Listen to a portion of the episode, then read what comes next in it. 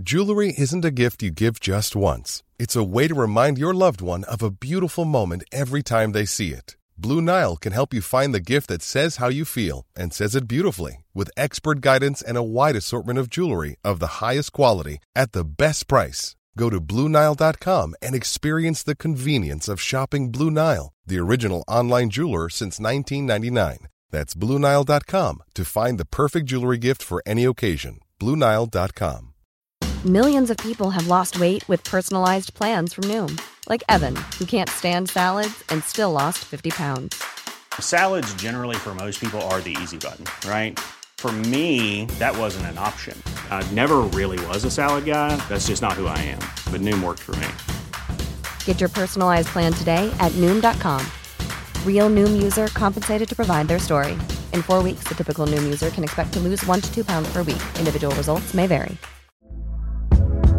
Hey there, it's Michelle Norris. I'm host of a podcast called Your Mama's Kitchen. When I travel, I'm usually looking for a way to find a taste of home when I'm not at home. And one of the things I love to do when I am at home is entertain. And Airbnb allows me to do that. When I was in California recently, I rented a house that had a great kitchen. And when we were sitting around the table, we're all thinking, we're in someone else's house. Someone could be in all of our homes as well.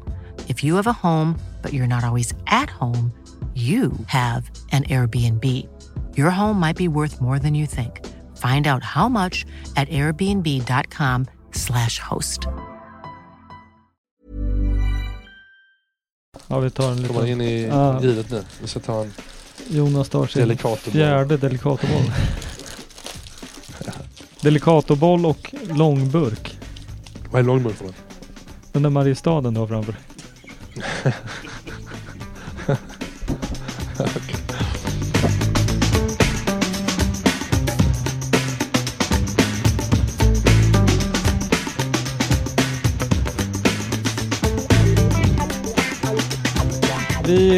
kliver över till vintern eh, 2017 egentligen.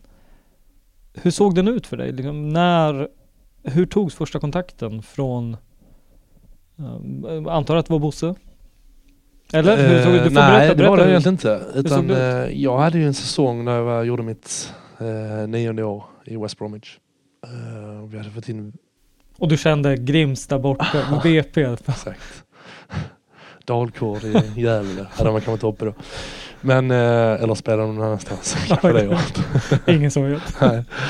Eh, nej, jag kände, vi hade, bakgrunden var väl att jag var um, mitt nionde år i, i West Bromwich. Eh, jag hade trivts bra där men, men dels på grund av att jag varit där så länge och framförallt för att konkurrensen var brutal. Vi hade haft uh, Julian Lescott, på försäsongen så var vi Julian Lescott, Johnny Evans från United, eh, uh, Garrett McCauley som var nordirländsk. Um, landslagsman och Craig Dawson som är väldigt duktig engelsk försvarare. Så konkurrensen var mördande. Jag tror jag spelade 8-9 matcher bara fram till, fram till mars. Så jag var in på något nytt. Uh, och jag hade egentligen inte haft någon tanke tidigare att, att vända hemåt. Jag har alltid trivts jättebra utomlands. Så jag har egentligen planer på att kanske stanna utomlands även efter karriären och avsluta den någonstans i England eller någon annanstans. Men eh, så kom Isak hem, han hade flyttat hem på sommaren och eh, vi snackade lite där kring, eh, kring julen, nyår. Vi är väldigt bra kompisar som landslaget då, vi, vi är tre och, och Elmander också såklart. Vi hängde mycket, väldigt mycket. Så att vi har en, liksom en vänskaplig relation även utanför fotbollen. Så. Fick du reda på då att eh, fan Kim kanske Ja men så pratade vi lite, fan det var roligt och Kim började bli lite sugen.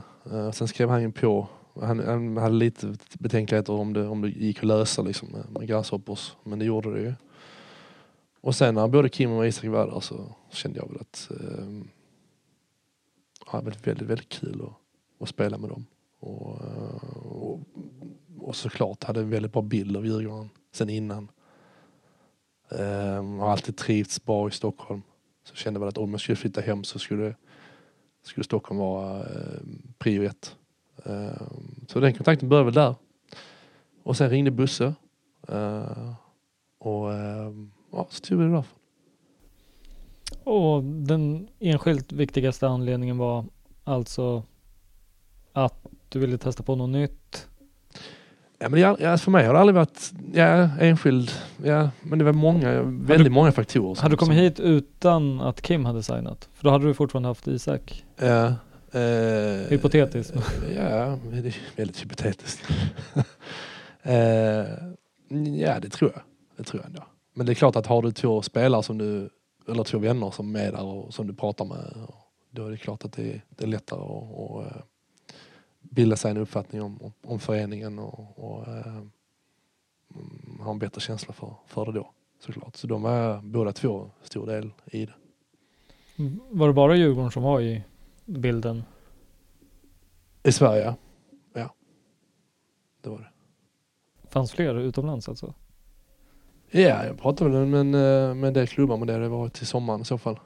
Eh, för jag kom, vi var i mitt säsong då, eh, i mars. Eller, april, eller februari när första kontakten togs. Mm. Vad var det för klubbar? Det var väl mer söderut. Grekland och Italien. Serie A? Mm. Ja. Ingen klubb du vill nämna? Nej, det behöver vi inte nämna tycker jag. Hur har du upplevt din tid i Djurgården dock? Jag tänker mig förväntningarna på innan du kritar på efter att du hade snackat med Isak Kim. Hur rent fotbollsmässigt, supportermässigt och föreningsmässigt har vi väl varit inne på en hel del. Eh, Mm. Men rent fotbolls, eller kör allihopa, fotbollsmässigt, hur var Jag tycker det har varit bra. Jag tycker att vi har utifrån det, de förutsättningar vi har haft, tycker vi har gjort eh, två väldigt bra år. Eh, med förbehåll då att allsvenskan i år har inte varit tillräckligt bra givetvis. Men vi hade en bra vår med, med cupen då där vi, där vi vann den utan att släppa in ett mål egentligen. Eh, vi hade en bättre, även inte, tillräckligt bra, men en bättre skörd i, i derbyna i år än vad vi har haft som sagt tidigare år. Ehm, sen tycker jag att vi hade ett lag från sommaren som ehm, som kanske inte var slagkraftigt mot, mot de lagen i, i toppen. Malmö, Ja, det- AIK, Norrköping, Häcken. Ja, Eh, hade, jag- du hade velat sett en större, tydligare satsning? Nej, jag bara, så här, jag bara konstaterar att det var så. Och någonstans så får man se vår höst och vår sommar i det perspektivet.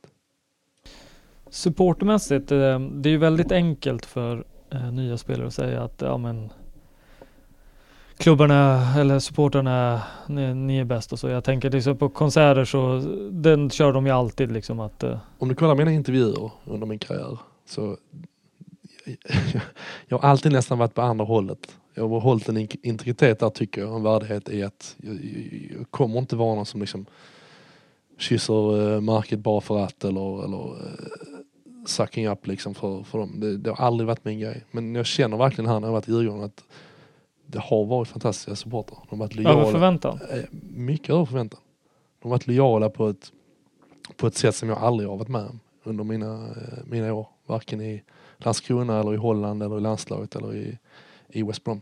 Ehm, jag tycker, tycker verkligen att de är fantastiska och det har jag inte sagt. Hade jag känt annorlunda så så tror jag folk har en bild av mig eh, av att vara ärlig och då hade jag sagt det. Men jag tycker de har varit eh, ja, enastående. Och jag har aldrig varit med om det när jag spelat eh, fotboll. Att, att ha det stödet under matchen oavsett hur vi presterar. Så är det, så är det sång i, i 90 minuter och stöttning i 90 minuter. Sen är det kritik kanske efteråt. Men det får man ju köpa också. Och den är ju rättfärdig många gånger. Ibland är den ju oförtjänt men ofta är den uh, rättfärdig också tycker jag. Och det har, inga, det har jag, folk som har, som har pratat med mig om supportrar har, har gjort det tror jag också. De har den bilden av att jag, jag kan ta kritik och jag har inga problem med det. Jag förstår, för jag är också, jag är också supporter av fotboll. Jag har också eh, när jag följer, följer, eh, följer eh, mina lag och så vidare. Så att jag har stor förståelse för det. Eh, Men det stöd man känner på matcherna är, det är unikt i alla fall i, om jag jämför med mina erfarenheter. Du har inte varit bortskämd med eh, tifon och sånt under tiden i England. Eh, förekommer väl knappt. Nej, det har de inte på det sättet. Hur, hur känner man som spelare när man kliver in i ett Stockholmsderby och det är ju ändå en rejäl uppvisning Mm. många gånger. Mm. Ber- utveckla lite, berätta lite vad... Ja, det är, jag tror det är svårt ibland att sätta, på, sätta ord på, på känslor. Men eh, det är ju otroligt den inramningen det, det skänker. Och, eh, känslan att gå in, eh, framförallt då Stockholmsderby, den, den blir man såklart aldrig, aldrig trött på. Och den kommer man sakna eh, kanske mest om man, den dagen man lägger av. Um, om man vet vilket jobb som, som ligger bakom det. Uh, den här TIFI-gruppen, de sitter och målar sina flaggor och sina banderoller hela veckan och eh, organisationen bakom det. Och, och där vill man ju såklart, eh, vad- säger man, repay, det är fortfarande så här engelska termer. Återgälda dem med, med att spela bra fotboll och att vinna matcher. Så det är där besvikelsen och frustrationen ligger också eh, i mig när man inte gör det. Framförallt med dem såklart. Mm. Eller framförallt med supportrar. Vad tycker du om eh, pyroteknik? Ja, det är komplext. Det är väldigt komplext tycker jag. Och dubbelt om man känner inför det. Det bidrar ju till en, eh, till en grym inramning tycker jag. Eh, problemet är ju när matcherna blir uppskjutna 30-40 minuter och du är 35 år och varmt upp. Då vill du inte bli kall. Eh, nej. Så det är ett problem. Det är ett problem där i, i om det var matchen mot Bayern när du har en eh, bengal som var kastad in, in på en läktare. Det, det har ju ingenting med uh, tifo... Nej, jag, sa- jag sa inte att det, nej. nej. det är sant att det är Nej, jag vill men, bara men om du ut sa, Nej, det fattar jag. Mm. Men att det är pyroteknik någonstans. Det är ju Ja, det det- som nej, det är kastas. klart. Och, Det- det och om, klart. priset, om priset är det, ja, då kanske det inte är värt det. Och, och det är ju surt att, precis som du säger, de som kan sköta det och de som gör det otroligt bra och bidrar till en sån stämning för spelare och för supportrar blir lidande i så fall. Men säg att sådana incidenter inte sker och eh, ja, du, du får värma upp en gång till efter 15 Fast det, minuter. det är ju liksom, du kan inte säga att eh, ta bort det, ja då är det fantastiskt ju. Men du kan inte, du kan inte diskutera pyroteknik och så ta bort en sån grej. Liksom. Nej, nej, du måste, det är ju, det, i och med att det har hänt Ja. så, så kan du inte blunda för det. Men jag tycker det, om man ser det utifrån ett sånt perspektiv, det är ju fantastiskt som, som spelare tycker jag. Och gå in och se stämningen. Men där är kanske, som jag sa då, andra grejer i det som, eh, eh, som förstör mycket också. Ja, Eller vad tänker du? Nej, jag det blir väl svårt för mig att jag tycker det hör hemma. Eh, sen så, Ja men det tycker jag också. Ja. Men jag menar att om du säger i, i, i det sammanhanget med, när det händer. Att, att, en, att en bengal kastas in på en, eh, på en läktare. Liksom. Då är det, Det hör inte väldigt hemma. farligt, farligt ut. det håller jag med om. Eh, det, ja, det är en komplex fråga, men jag tycker absolut att det är en del av supporterkulturen och eh, jag vill tro och hoppas att det kommer finnas för all framtid. Um, men hur känns det nu, när man, om, nu säger vi att det inte händer någonting och du kliver ut i halvtid och du ser en, en Djurgårdskortsida som brinner och Nej det, det, det bidrar ju till det stödet man känner från dem och du behöver, ibland behöver du väldigt mycket energi och det ger ju energi när man ser att det är inte att, eh, bara klyschor liksom. Att, Nej, men för mig så... Nej, verkligen inte. Absolut inte. Du behöver, behöver energi från liksom, i en förening där vi alla i det. Inte bara de elva spelarna som är på planen utan, utan tränare och supportrar. Alla vi är en del av samma gemenskap på något sätt. Eller på alla sätt. Eh, har du något uh, Så att det- som det- sticker ut? Som du Eh, minns extra mycket? Ja men jag minns ju den som jag sa, med beväpnade med vingar. Jag minns första matchen mot Sirius. Som kan man helst glömma efter tidsfyllt kanske. Men eh, otroligt, eh, otroligt mäktigt. Och sen alla Stockholmsderby egentligen. Eh, och, ehm, som sagt, jag har inte varit van vid att ha det i min, i min karriär tidigare. Eh, men det blir extra, extra taggad och extra fokuserad på att, på att göra din uppgift. Och, du verkligen känner, som sagt som du sa, den tiden de lägger ner. Snackas det mycket i känner, du, truppen? känner du väldigt mycket att du, ja, men du, nu är du satt på planen för att försvara eh, klubbens färger och för att försvara all den tid de lägger ner på, på att följa, följa en förening och göra det till en till så fast, fantastisk inramning som det är. Och det pratas mycket om det i laget. Ja. Om, eh, om supportrar och om stöd. Och ibland pratas det såklart om eh, ja, om det skrivs något jobbigt och så pratar man om det och hur, hur man påverkas av det. För det gör man också. Vad hade du för förväntning om stödet i Ukraina? Uh, Europe League-matchen där. Mm. Ja, det var otroligt också. Att så många sig ner där. Vi vet ju själv med vi, vi satt med spelarrådet och med, med ledningen och försökte hitta bästa sättet att, att resa ner där. Det var, det var inte lätt för oss. Jag kan tänka mig hur svårt det är för supportrar att, att ta sig ner hela vägen dit.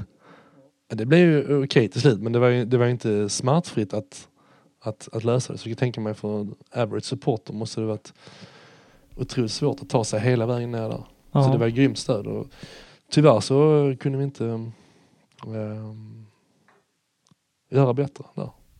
Sen Ja, är det väldigt sen- små marginaler. Jag hade en jättechans där att göra 2-2. Uh, ja, det hade kunnat bli ett annat, äventyr givetvis. Eh, du kom hit och det kändes som att du mycket var frid och fröjd ändå första tiden. Eh, tycker ändå det syntes på dig att du trivdes och så men sen från som en blixt från klar himmel började det snackas om att eh, du skulle iväg. Första året. Ja, för, efter ett halvår Mm. där på sommaren. Eh, det, fin- det är aldrig liksom rök utan eld. Jag trivdes bra. Det gjorde jag. Sen fick jag lite förfrågningar. Det var så? Ja, så var det. Sen så tycker jag kanske att vissa spädde på det på Twitter helt i onödan. Istället för att jag, jag hade inte kommenterat någonstans och jag hade inte en, eh, en, någon ambition att, att hoppa på det eller att lämna Djurgården. Så att för mig var det en, en icke-fråga egentligen. Kan det vara just därför också det blev något att du inte kommenterade? Nej, jag tror att det blev något för att många andra kommenterade helt i onödan och kastade bensin på, på en eld som inte fanns egentligen. Ehm, och det blev lite olyckligt mot mig då egentligen. Eftersom inte jag, jag hade inte någon, någon kontakt eller någon, någon ambition överhuvudtaget. Uh, så det var därför jag kände också att jag ville visa respekt med, för klubben här och göra mitt bästa här och inte fokusera på det. Så jag kände inget behov av att, av att kommentera. Så det var en höna av en fjäder? Rakt av? Nej, det beror på hur man definierar det. Det var intresse och, eh, men jag var, det var inte intresse på min sida.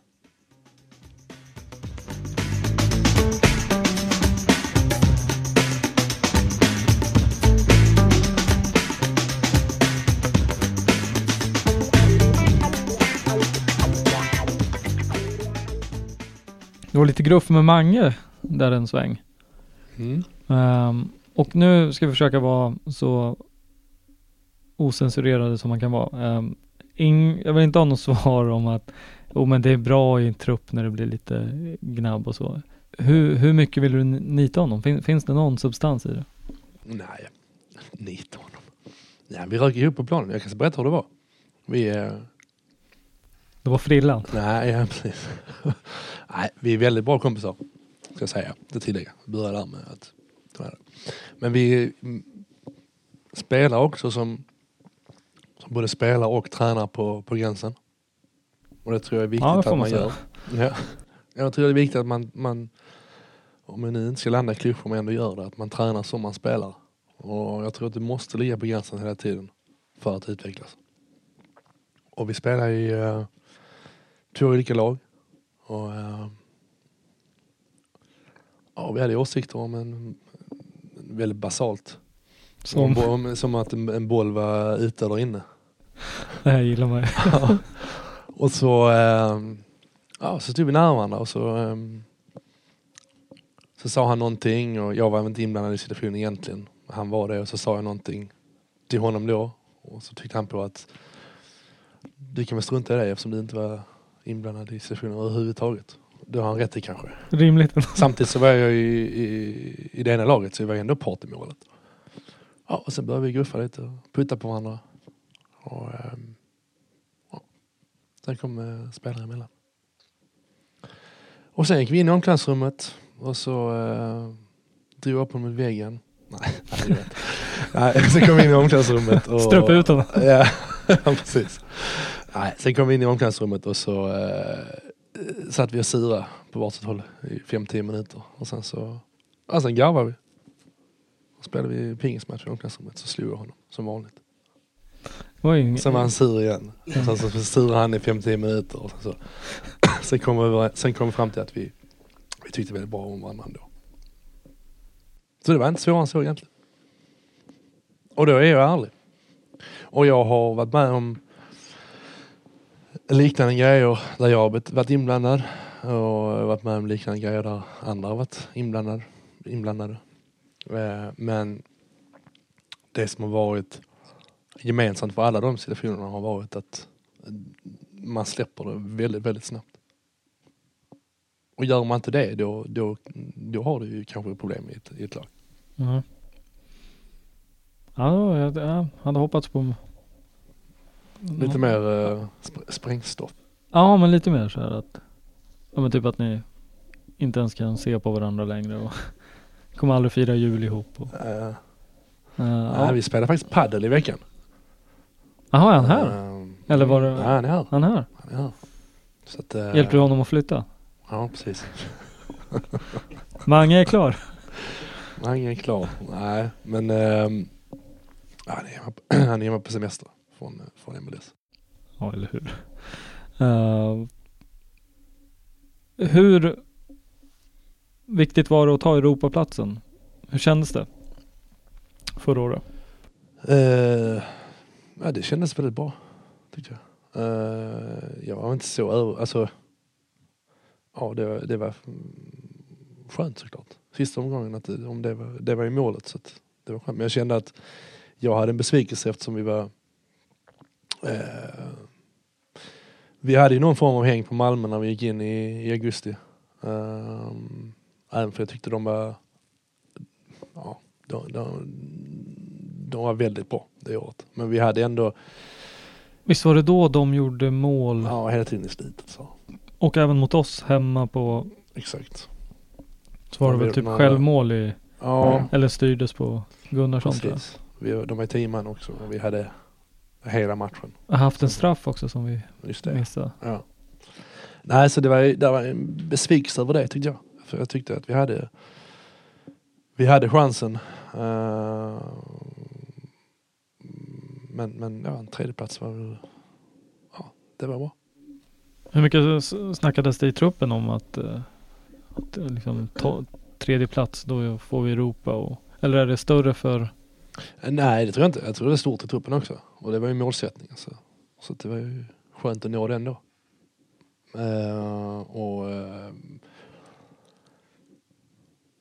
Någonstans så är det ju ändå ett, ett uh, kvitto på att du har haft en bra säsong.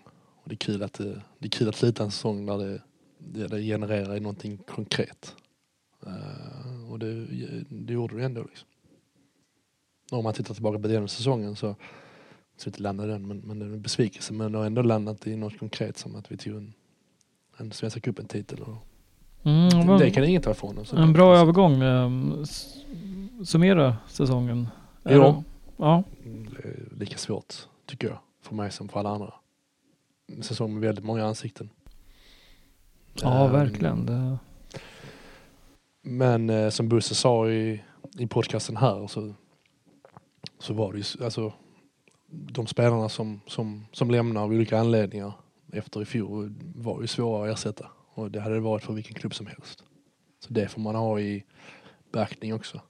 Uh, och vi gjorde en väldigt fin vår uh, med cupen då.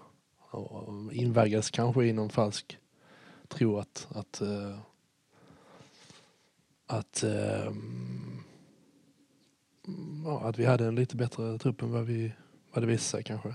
Eller en bredare trupp framförallt. lite för naiva måste man väl ändå säga att. Ja, kanske. Ehm, och, och jag tyckte också om man ser försvarsspelet på våren var, var väldigt, väldigt eh, bra det funkar väldigt bra med, med Krim och med Tino där uppe. Eh, inte bara offensivt utan även i, i defensiven var de väldigt viktiga tyckte jag. Och, ehm, ehm, så det var en bra vår. Sen så gick vi in i, i allsvenskan och började inte så bra. Uh, sen vann vi kuppen eller finalen där och sen så hade vi ett par bra segrar därefter. Tre eller fyra på raken. Exakt. Jag tror vi gick till uppehåll med fem raka. Ja precis. Och um, ja, det hade vi ändå en känsla av att, av att det skulle bli en bra säsong. Um, sen som sagt så tror jag om man nu pratar om naivitet så tycker jag att vi var kanske lite naiva i, i, eh, i tanken att den truppen vi hade minus då Tino och Bergman skulle, skulle räcka att, att ta sig an både allsvenskan och, och Europa. Um, ja, det är väl min känsla för oss. Ja. If you thought the only way to get a more defined jawline with natural looking results was through surgery, think again. Juvederm Volux XC is a non surgical injectable gel filler that improves moderate to severe loss of jawline definition and can help you achieve natural looking results with little downtime. Even better, this improved definition lasts up to one year with optimal treatment. No maintenance required. Improve jawline definition for a smooth, sculpted look with Juvederm Volux XC. For important safety information and to find a licensed specialist, visit juvederm.com. That's J U V E D E R M.com. Not for people with severe allergic reactions, allergies to lidocaine, or the proteins used in Juvederm. Common side effects include injection site redness, swelling, pain, tenderness, firmness, lumps, bumps, bruising, discoloration, or itching. There's a risk of unintentional injection into a blood vessel, which can cause vision abnormalities, blindness, stroke, temporary scabs, or scarring. Talk to a licensed specialist to find out if it's right for you. Millions of people have lost weight with personalized plans from Noom, like Evan, who can't stand salads and still lost 50 pounds. Salads, generally, for most people, are the easy button, right? For me, that wasn't an option. I never really was a salad guy. That's just not who I am. But Noom worked for me. Get your personalized plan today at Noom.com. Real Noom user compensated to provide their story. In four weeks, the typical Noom user can expect to lose one to two pounds per week. Individual results may vary. Hey there, it's Michelle Norris. I'm host of a podcast called Your Mama's Kitchen. When I travel, I'm usually looking for a way to find a taste of home when I'm not at home. And one of the things I love to do when I am at home is entertain. And Airbnb allows me to do that. When I was in California recently, I rented a house that had a great kitchen. And when we were sitting around the table, we're all thinking, we're in someone else's house. Someone could be in all of our homes as well. If you have a home, but you're not always at home, you have an Airbnb. Your home might be worth more than you think. Find out how much at airbnb.com/slash host. Mm. I stora dagar. Samtidigt som, som du säger, vi vann ett par derbyn. Det var ju på tiden. Vi tog en titel. Ja, det är en svår säsong. Den är jättesvår. Ja. Den är jättesvår. Och eh, för oss så tror jag att det är väldigt beroende på att våra antagonister gick så bra. Mm. Ja, det, är också, det, är det gör också sitt såklart. Verkligen. Uh, nej, skönt att säsongen är över uh, på något sätt. Uh, men sen så... Sen får man också, se, får man också vara ärlig och säga nu ska inte jag, jag ska inte rättfärdiga eller liksom, ta bort kritiken från denna truppen som varit i år. Men man får också se var Djurgården har varit de senaste tio åren. Mm. Det är liksom, om man sett den här säsongen kontra de här två säsongerna kontra de åtta åren före där. Ja, då har vi inte varit bortskämda. De. Nej, det, precis. Man vänder ju inte någonting liksom på bara så här liksom. Nej, Uh, så att, det får man inte glömma i, i det stora nej, perspektivet. det får man inte göra. Sen tar inte det bort något ansvar från, från oss spelare givetvis. Nej. Ehm, ja, efter kuppen så kom ett Europa-äventyr. Eller ja, det kom några matcher. Sen kom ett Europa-äventyr och vi åkte ut där. Och sen kom vi tillbaka till vardagen i Allsvenskan igen. Och då, nu kommer vi till den här beryktade intervjun i Simor där jag citerar dig. Vi har en forward, en ytterback i hela truppen, men sex mittbackar. Det finns ingen balans. Uh, du sa sen att du ångrade att du framförde kritiken mitt under matchen, men du var fortsatt eh, kritisk mot truppbygget ändå. Eh, du fick en hel del kritik, men ganska mycket ros också. Eh, så här i efterhand, var det dumt? Uh, det var ju kanske inte rätt forum att, att framföra den. Framförallt inte i paus givetvis. När du ska koncentrera dig på, på allt annat egentligen. Uh, Kände du direkt att var det samma som med tennisracket? Att... Men det är, om man pratar skillnader med England och, och Sverige rent medialt så jag är väldigt kritisk till det här att du ska du tvingar spelare att göra, eh, göra intervjuer i paus. Jag vill bara in till killarna och in och höra vad tränaren säger. Då får jag stå där i fem minuter och göra en intervju. Uh, återigen med medialt efter derbyt mot AIK. Då, ska, då blir Kanal Plus, då blir de sura för att Stefan Johannesson, domaren då, inte, när han går av planen vill de göra intervju med honom om en situation som han inte har sett. Liksom. Ja, det tycker jag att det är någonstans som, som förbund och som, som klubbar där. Jag fattar att TV ska ha access och så här men, men det blir ju ofta fel på grund av det. Tycker jag. Där är du så uppe i varv och du vill. Så det är det första. Så för, för i Premier League är det inga halvtids? Nej, nej, nej. ingenting. De har bara en mixed zone och så har de en, en spelare som gör en intervju en, eh, en halv, jag vet, en timme innan match. Precis som här då. Men, men ähm, skitsamma, det är det ena. Det andra är ju, nej det är såklart inte bra. Uh, det är klart inte rätt läge att framföra den. Men uh, jag har ju framfört den internt väldigt många gånger tidigare. Och någonstans så är det väl så tycker jag att om du framför någonting som du tycker och det inte blir något gehör, då får du prova andra vägar. Sen är inte det medvetet att prova den vägen, för det har jag inte velat göra. Men, men jag är allergisk mot det här, jag vet inte om det var vad heter han nu? Uh, ah, skitsamma. Det är många som säger att eh, all, allt, all kritik ska tas internt i en förening. Det skriver inte jag under på. Varför ska det göras det? Liksom? Jag, jag har aldrig förstått det. Varför inte man kan vara transparent där. Det är liksom... Var det lättare att vara där i England? Eller för nu var det knappt några intervjuer. Ja, nej, ja. Jag tyckte det var mer transparent där. Men, men jag tycker att även där kan det vara mer transparent. Jag hade förstått det här liksom. Det, för det handlar bara om positionering och prestige i slutändan. Och för mig är det helt irrelevant. För mig handlar det bara om att föreningen ska bli bättre och prestera bättre. Uh, och, och, om det tas internt eller om det tar, tas externt, det, det är skitsamma tycker jag. Bara, bara eh, produkten i slutändan blir bättre. Um, Sen så som sagt så, så kan jag ju såklart ha självkritik och säga att nej, i en halvlek eller i halvtid som kapten så kan du kanske inte fokusera på det. Nej, det blev en liten storm. Samtidigt som, som ledare så är sant att jag jag är långt ifrån perfekt som ledare såklart. Men jag tycker jag har egenskaper som, som gör mig till en, till en väldigt bra ledare i andra sammanhang. Men, men just där är kanske mina brister. Um, så var det någon ledare som tog något snack med dig? Sa, sa ja. Ivan Ristich någonting om det här? Nej, men jag pratade med, med Öskan efteråt och pratade med Busse efteråt i veckan. Uh, och, uh, uh, vi pratade om det. De är ju väldigt bra och förstående människor båda två tycker jag. Så att vi hade mer en mänsklig dialog om, om, om hur man kan ja, hur man kan undvika sånt framöver. Hur snabbt eh, skakar man av sig en sån, ja, vad ska jag säga, storm som blir? Ja, ja det eh, skakar inte mig. Vilken storm? Nej, ja, nej, men alltså fan det är, att folk har åsikter det välkomnar jag. Det, det är som sagt det viktiga för mig är att eh, att det inte skadar liksom prestationen. Och det, eh, det tror jag inte det gjorde.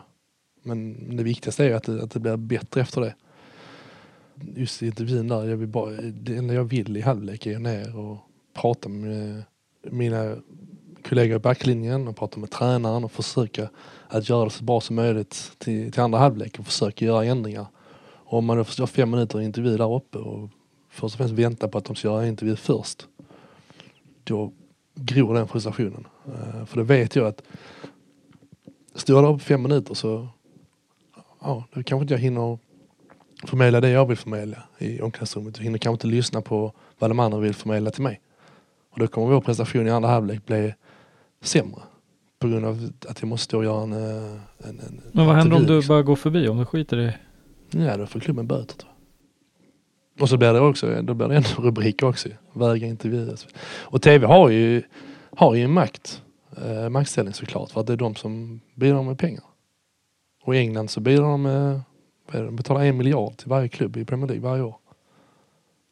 Och då får man köpa såklart att de har inflytande. Men de kan betala en miljard till varje klubb och då fortfarande inte på det sättet att du måste göra intervjuer i, i paus eller flashintervjuer i, i halvlek. Ja, då borde man kunna justera det. Jag vet inte hur mycket Kanal Plus spelar, eller Simon betalar till, eh, till Allsvenskan. Men eh, det är nog inte en miljard per klubb i alla fall. Så jag tycker att man kanske... Nej, nej. Sen så fattar jag att tillgängligheten är, är viktig men, men eh, för mig, jag tror många andra spelare också är, är det inkräktar någonstans på, på, ens, eh, på ens prestation tycker jag. Och det har det här med kameror i omklädningsrummet. Och, förra året med, med Bergen då att de var väl någon som eh, de la ut någon bild när, alltså eller de filmade där inifrån med de kamerorna och sände liksom när någon var, någon var naken liksom. Och det vill du inte ha i huvudet när du är inne i, i, i halvlek och det vill bara fullt fokus på hur fan ska vi kunna göra den här prestationen bättre. Du vill inte ha någon kamera där som Känns oseriöst på något vis. Ja, ja, oseriöst. Det är, det är väl samtiden på något sätt. Men eh, där kan du väl också sätta... Jo men det är ju ingen vlogg ni bedriver heller. Nej. är, men sen förstår man, sen förstår man att... Jag fattar det här att liksom, du måste hitta vägar för att sälja in en, en, en liga och göra den attraktiv för tittarna. Så det, det fattar jag. Men, men även där måste du väl kunna sätta vissa restriktioner. ja om det funkar på andra ställen så borde det ju Ja, lite så. funka här. Men um, om vi hänger kvar lite på intervjuer här. Hur, hur tänker du som person liksom, när en dåre som Alm i, i en intervju med Simor går ut med att du aktivt har försökt ha ihjäl en av hans spelare? Ja, men jag, kan, jag kan förstå, liksom jag kan förstå min frustration i halvlek så kan jag förstå Alms frustration efter en match. När de, har, de förlorar på övertid där. Och det är så mycket besvikelse i, i, i hans ögon och hans sätt att uttrycka sig. Men mordförsök. Ja, nej det är, det är överord såklart. Planerat? Men jag har inget äg mot honom. Men jag tycker att man kanske kan välja sina ord bättre. Men jag, samtidigt vet jag att jag ibland inte har valt mina ord på bästa sätt. Och det var väl en situation som, som jag inte är jättestolt över. Skriver inte under på att det är mordförsök. Det är, det är lite väl. Men, men samtidigt så är det en situation där jag ja, borde bete mig bättre såklart.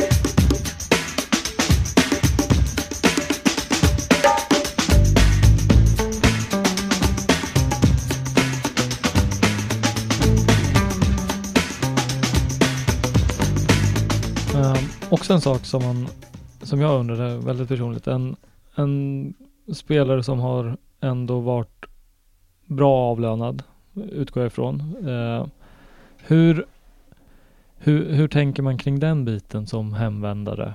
Uh. Ja, när jag kom hit här så var det ju... Det var väl kanske den minsta biten egentligen. Och den biten som vi kom överens om snabbast. Ersättning. Det var eh, absolut ingen stor issue för min del. Det var inte av den anledningen jag kom hem och det kommer inte vara av den anledningen som eventuella Nej, nej, framtidsförändringar? det kommer aldrig falla på en sån grej. Nej, det kommer inte göra. Uh, jag hade förmånen att, att, eh, att skriva på väldigt bra kontrakt i, i England under de tiderna där. Eller förmånen och, ja, och det är att jag presterar bra och blev väldigt bra eh, eh, rewarded för det. För att an- använda en anglikansk term till. Eh, så att eh, och det är ju eh, där känner man sig väldigt privilegierad. Och ibland så kan man fundera över det och sätta det i perspektiv till, till kompisar som, som jobbar och så vidare. Och, och, ibland känns det orimligt, att, att fotbollsspelare tjänar så pass mycket pengar. Men sett... Får du höra det mycket bland kompisar? Mm, nej, inte bara nära kompisar men, men väldigt många andra är ju intresserade av vad man tjänar och vad man har tjänat. Och, och, och vissa tycker det kan vara orimligt att alltså, återigen att fotbollsspelare tjänar mycket pengar. Samtidigt så, så är det ju det är världens största underhållningsbransch på något sätt. Och då är det rimligt att de toppprocenten eller promillen tjänar, tjänar väldigt mycket. Det är, ju- det, för mig är det inget konstigt. Sen bidrar det också ganska mycket. Jag hade 50% sk- 50% skatt i England. Men du fick månaden att gå runt ändå. Ja, det fick jag. Men, eh, ja det fick jag. Men eh, eh, det är klart att det har varit en viktig faktor i min karriär att, att tjäna pengar. Det kan jag inte sticka under stol med. Men det har inte varit det viktigaste. Det har aldrig varit det viktigaste i, i, i, eh, i de beslut jag tagit när jag, när jag har skrivit nya kontrakt. Det har varit en viktig del men aldrig det viktigaste. Skulle du kunna tänka dig att jobba inom Djurgården i någon roll? Någonstans? Eh, Ser du dig själv som Men jag ser mig själv som att jag, jag kommer stanna inom fotbollen på något sätt. Innan kände jag väl eh, när jag var inne i mitt i karriären att jag kände att när väl fotbollen är slut så vill jag göra något annat. Plugga något helt annat kanske eller jobba i någon annan, annan bransch. Men mer du är i, i, i den här bubblan och den här branschen så inser du att liksom, det är här jag har min kunskap, det här jag har mitt nätverk, det är det här jag älskar. Så jag vill gärna vara involverad i, i fotbollen på, ehm, eh, på något sätt. Och på vilket sätt vet jag inte än men det får, får någonstans komma till en. Eh, och som sagt så känner jag väldigt, väldigt starkt för Djurgården så eh, hade någon sån möjlighet dykt upp framöver så, så, eh, så hade det varit väldigt trevligt. spännande? Får se vad. Jag känner, jag känner ingen stress, jag känner mer eh, en spänning av att, av att få liksom ställa sig frågan verkligen vad man vill göra och vad man mår bra av. För mig har den vägen som fotbollsspelare alltid varit väldigt utstakad eftersom min, min pappa spelar själv. Och, ehm, jag har alltid älskat det jag gör men, men det har ändå varit så att jag gick fotbollshögstadie, gymnasium. och så att det var väldigt tydligt vad jag skulle bli och reflekterade aldrig riktigt över det. Sen har det varit en fantastisk resa. Jag har fått uppleva otroligt mycket som jag, som jag är, glad för. Men, men det blir eh, kul också att utmana sig själv på ett annat sätt. En sista fråga kring, eller en planerad fråga innan vi kliver över till lyssnarfrågorna. Um, truppmässigt, stämningen i truppen. Har, har den varit annorlunda 2017 kontra 2018? Eh, nej, det tycker jag inte. Jag tycker att stämningen eh, i klubben, bland spelare, bland tränare, bland ledning, den är, den är fantastisk tycker jag. Där är, mm, där är ingenting att, och, och, och slå ner på där. Den är, det är otroligt bra eh, trupp på det sättet. Otroligt bra ledning med Djurgårdshjärta. Så att stämningen är, är grym, ska jag säga. Även efter höstdippen eller vad man ska kalla det nu i år. Eh, det är klart att stämningen i ett omklädningsrum eh, är i synk med prestationen. Det är klart att det är det. Men, men jag skulle inte säga att det är... Om med stämning du menar att folk går ihop och kan samarbeta så är den exakt samma. Sen är det klart att det inte är samma mungipor upp som, som när det går bra. Givetvis inte. Såklart. Då hoppar vi över till lyssnarfrågor. Um, och de är ju av väldigt blandad art. Um, jobbigaste anfallaren att möta i Allsvenskan? I Allsvenskan? Yes. Eh, två stycken tycker jag. Eh, Marcus Rosenberg, Malmö och eh, Linus Alenius. Mhm. tycker Linus är kanske den bästa spelaren i Allsvenskan. Och jag har sagt det i, i flera år att den, eh, den forwardtypen är um, med all respekt för Sundsvall så kan inte jag förstå att han spelar i... Men han i, har eh, precis signat fem år. Nej, tror jag tror det också. Men det har ju sina skäl kanske. Eh, De måste ha gett upp livet. Mm, Ja, nej, man kanske trivs i Sundsvall, jag vet inte. Men eh, jag tycker han är otroligt duktig. Mångfacetterad forward. eh, och väldigt intelligent spelare som är som är tydlig och har en, har en eh, mening med allt han gör på fotbollsplan. Otroligt duktig. Ja, det var ändå otippat. Mm.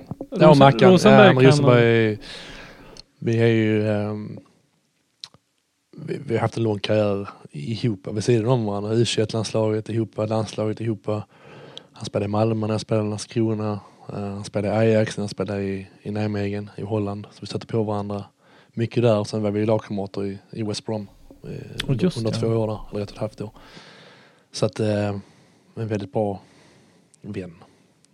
Även om vi inte kanske är så vänskapliga på plan ibland med varandra.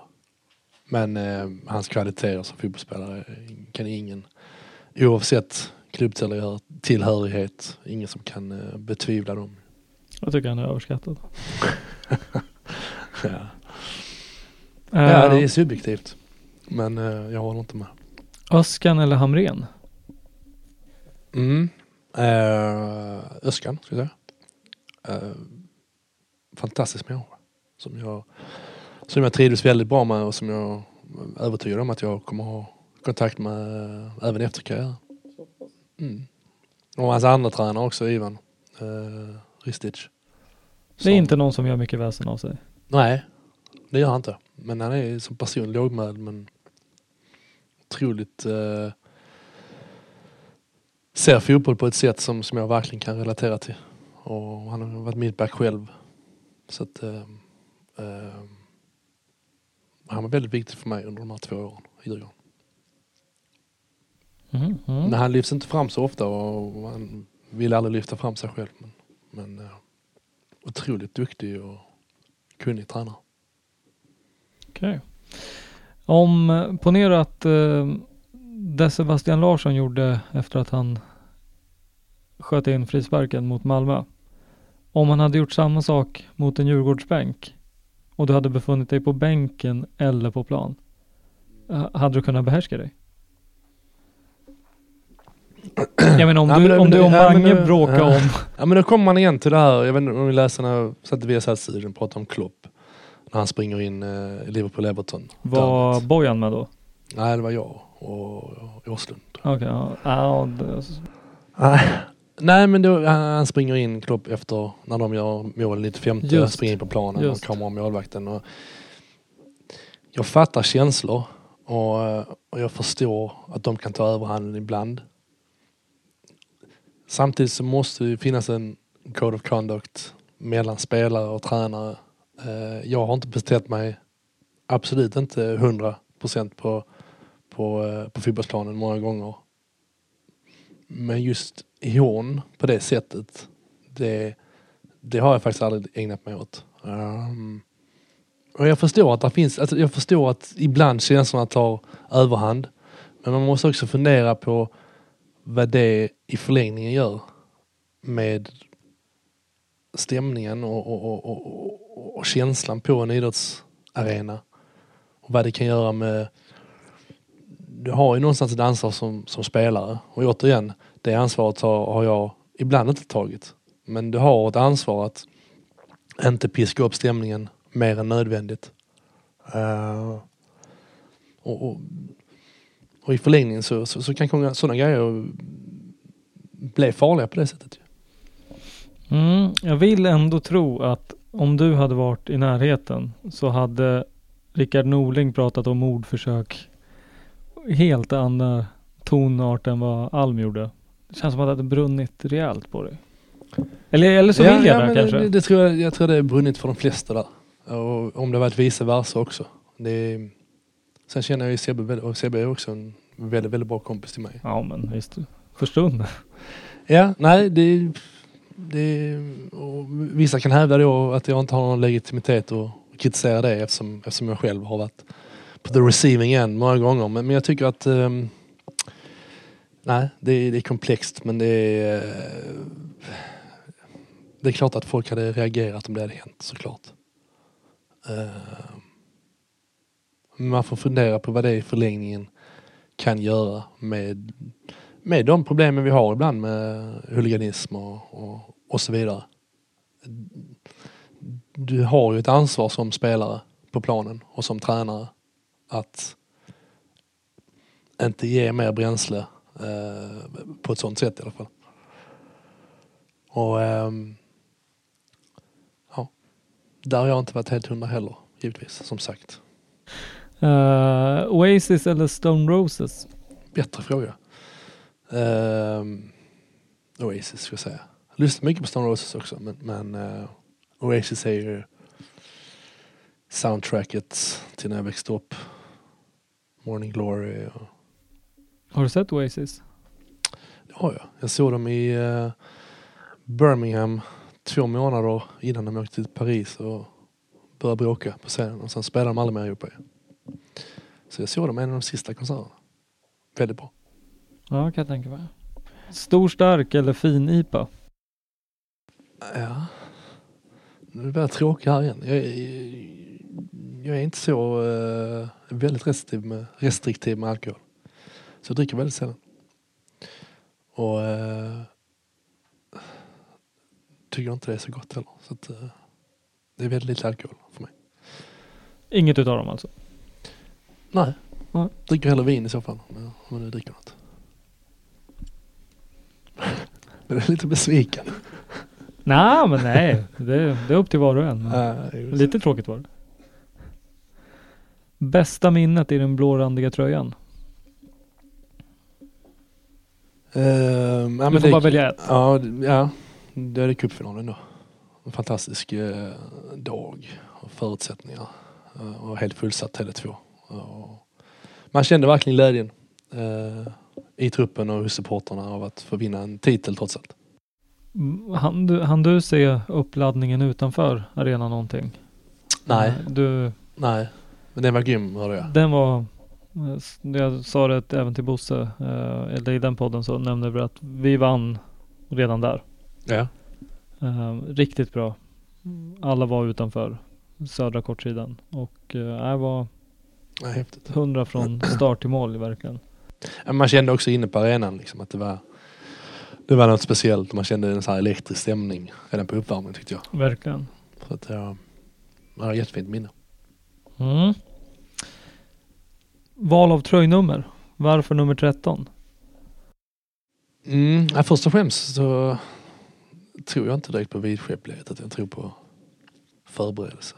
Jag tror att det förbereder dig på rätt sätt så, så lämnar det inte slumpen eller till ödet. Jag tror mer på det. På det. Så att eh, 13 år för mig. Jag hade nummer tre i, eh, i, eh, i, min, ja, i min karriär egentligen. Eh, och det var upptaget när jag kom till, till Djurgården. Jag tror det var Check kanske som hade det. Elliot. Så, eller stämma. det kanske inte. Ja, det var upptaget var, eh, i varje fall. Och då tog jag 13 istället. Eh, Men tröjnummer har ju aldrig varit, det har inte spelat stor roll egentligen. Det var någon här som, eh, det var någon grej där i England ju med Redknapp när han hade någon, jag kommer inte ihåg vilken spelare nu, det nu var men han varvat någon från Milan. Jag kommer inte ihåg vem det var. Men han vägrade ju typ att hoppa in. eh, Han var, han var på bänken och så eh, skulle han in Just.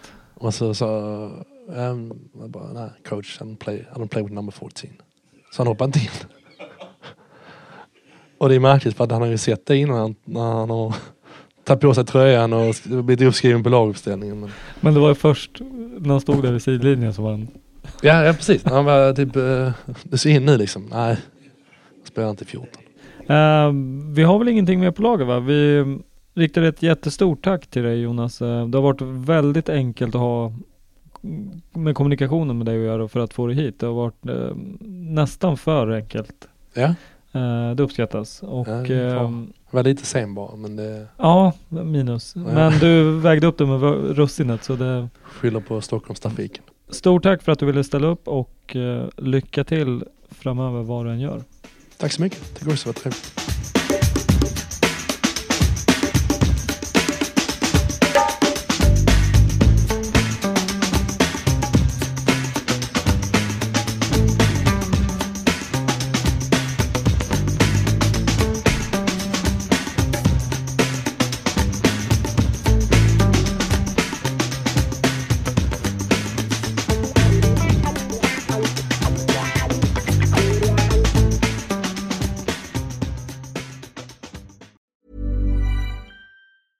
Imagine the softest sheets you've ever felt. Now imagine them getting even softer over time. That's what you'll feel with Bowl and Branch's organic cotton sheets. In a recent customer survey, 96% replied that Bowl and Branch sheets get softer with every wash. Start getting your best night's sleep in these sheets that get softer and softer for years to come. Try their sheets with a 30-night guarantee. Plus, get 15% off your first order at bowlandbranch.com. Code BUTTERY. Exclusions apply. See site for details.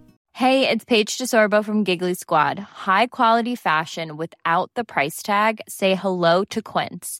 I'm snagging high-end essentials like cozy cashmere sweaters, sleek leather jackets, fine jewelry, and so much more. With Quince being 50 to 80% less than similar brands.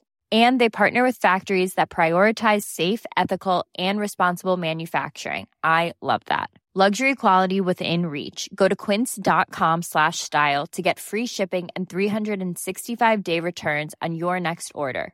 Quince.com slash style. Life's better with American Family Insurance because our home policies help protect your dreams and come with peace of mind. Save up to 25% by bundling home, auto, and life. American Family Insurance. Get a quote, find an agent at amfam.com. Products not available in every state. Discounts may not apply to all coverages on an auto or home policy. Discounts do not apply to life insurance policies. Visit mfm.com to learn how discounts may apply to you. American Family Mutual Insurance Company SI and its operating companies American Family Life Insurance Company 6000 American Parkway, Madison, Wisconsin.